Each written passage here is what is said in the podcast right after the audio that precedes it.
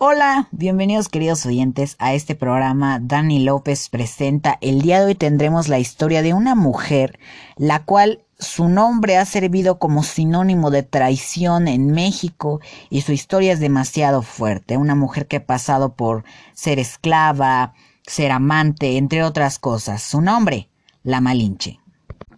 Pero, ¿quién es la Malinche? Malinche, conocida también como Malinallí, Malitzin o Doña María, era una mujer náhuatl originaria del estado mexicano de Veracruz. Malinche había nacido en el año 1500, posiblemente en Outla, cerca de Coatzacoalcos. En 1519 fue una de las 20 mujeres esclavas dadas como tributo a los españoles por los indígenas de Tabasco. Jugó un papel importante en la conquista de México Tenochtitlan. Fue intérprete, consejera e intermediaria de Hernán Cortés. Más adelante se convirtió en su compañera y dio a luz a su primer hijo Martín. Falleció en 1929 por una epidemia que hubo en 1928 o 1929.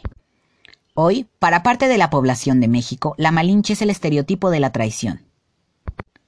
La palabra malinchismo es utilizada en el México moderno para referirse peyorativamente a las personas que prefieren un estilo de vida diferente a su cultura local o una vida con influencias extranjeras. Y bueno, como lo vimos, la Malinche jugó un papel importantísimo dentro del México actual y también jugó un papel importantísimo en la conquista sirviendo como traductora de Hernán Cortés, lo cual obviamente le sirvió a Cortés para llegar más fácil a los indígenas y hablarles sobre que la, la conquista era lo mejor para su territorio. Y bueno, dentro de la vida de la Malinche hay cosas que no sabemos, incluso que ni sabremos, porque en esos tiempos pues no había mucha información y lo que se conoce actualmente de la Malinche es casi nulo ya que no hay mucha información acerca de ella, pero lo que sí sabemos son algunos datos curiosos dentro de la vida de la Malinche, así que vamos a conocer algunos de ellos.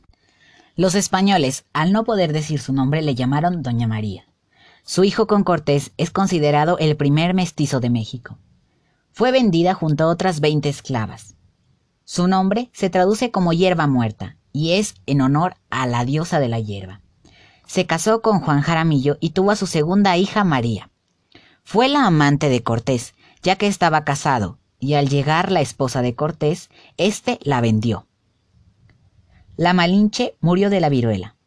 Sin la Malinche, la conquista no habría sido posible, ya que sirvió a Cortés como traductora, y ella hablaba lenguas como náhuatl, maya y castellano. Bueno, ahí están, de verdad que es muy, muy interesante conocer más sobre la Malinche, una de las personas que pues ayudó a la conquista de México, pero una de las cosas que también me sorprende es que esta mujer era muy inteligente y pues obviamente como lo vimos hablaba náhuatl, maya, castellano, entre otras lenguas. Y pues lo único que yo puedo decir o pues sí de alguna manera comentar es que como mexicanos nos podemos agredir a las mujeres sin saber el trasfondo y como pues yo lo digo se nos habla de la supuesta traición y no de lo inteligente que fue la Malinche ya que para hacer todo eso se necesita una inteligencia brutal. Así que la próxima vez que hablemos de la Malinche no hay que hablar de su supuesta traición ni de que vendió a su pueblo, sino de lo inteligente que fue a pesar de haber tenido adversidades en la vida como ser vendida, ser esclava, ser, ser, amante, sino hablar de lo buena y de lo inteligente que fue y que pudo lograr un movimiento que sin ella no habría sido posible.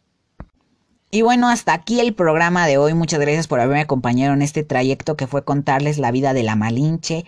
Y pues, como les digo, vienen muchos más programas, así que estén al pendiente. Esto fue Dani López Presenta, La Malinche. Hasta luego.